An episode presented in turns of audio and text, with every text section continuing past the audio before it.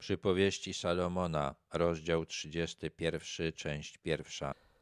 Słowa Lemuela, króla Massy, których go uczyła jego matka. Imię Lemuel znaczy należący do Boga. Imię to nie występuje w Biblii nigdzie poza tym rozdziałem. Nic nie wiadomo nam o tym, aby istniał taki król. Słowo massa w języku hebrajskim może znaczyć próba. To miejsce, gdzie Mojżesz uderzył laską o skałę i wytrysnęła woda, nazwano Massa i Meriba, czyli próba i sprzeczka. Massa może też znaczyć wyrocznia, zebranie mów albo ważkie orędzie. Prawdopodobnie ten Lemuel to jest postać fikcyjna, być może jest to sam Salomon. Cóż mam powiedzieć, mój pierworodny Lemuelu, i co, synu mojego łona, synu moich ślubów? Nie oddawaj kobietom swojej siły, nie chodź drogami, na których gubią się królowie.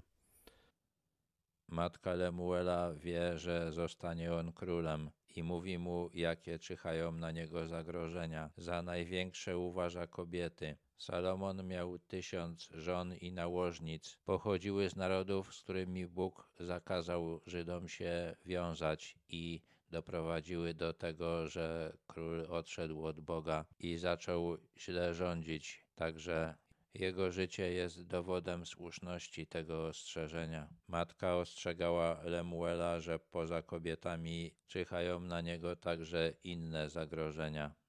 Królom Lemuelu, królom nie wypada pić wina, albo książętom pragnąć mocnego napoju, aby przy piciu nie zapomnieli ustaw i nie naginali prawa wszystkich ubogich Kolejnym zagrożeniem dla władcy jest pijaństwo. Władcy nikt nie może przywołać do porządku, on musi pilnować samego siebie. Jego zadaniem jest sprawiedliwie rządzić i sprawiedliwie sądzić. Aby to robić, musi być trzeźwy.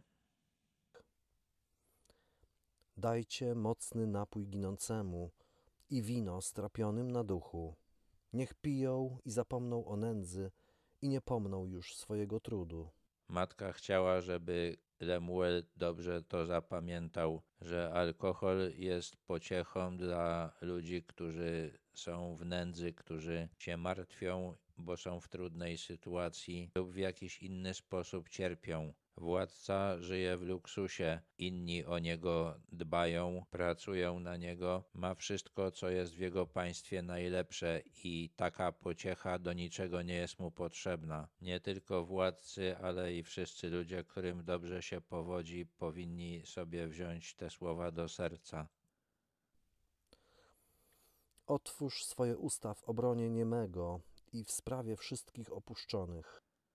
Władca powinien być trzeźwy, żeby zobaczyć tych wszystkich, którzy potrzebują jego pomocy. Niemy nie może tej pomocy wzywać, co nie znaczy, że jej nie potrzebuje. Ludzi, których wszyscy opuścili, łatwo potraktować niesprawiedliwie. Ten, kto rządzi państwem, powinien myśleć o takich ludziach i widzieć ich potrzeby. Nie znaczy to, że Lemuel powinien być pomocą społeczną, czy powinien obciążać podatkami swoich poddanych, rzekomo w tym celu, aby pomagać biednym. Jego matka mówiła tylko o tym, aby przemawiał w ich obronie, aby wskazywał, że potrzebują pomocy. Władca ma autorytet i jego słowo ludzie wezmą sobie do serca i zrobią, co powiedział.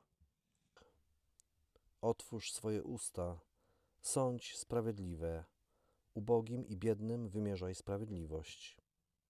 Niezależnie od tego, czy kraju jest monarchia, czy jakaś inna forma rządów, władza powinna sprawiedliwie sądzić. Salomon pisał o tym, że ubogi nie ma wielkich szans na to, że zostanie sprawiedliwie potraktowany przez sędziów. Matka Lemuela też o tym wiedziała, ale wzywała syna, żeby nie tylko mówił w obronie takich ludzi, ale też jako sędzia bronił ich tam, gdzie jest to potrzebne. Lemuel miał pamiętać, że jako król do tego właśnie jest powołany.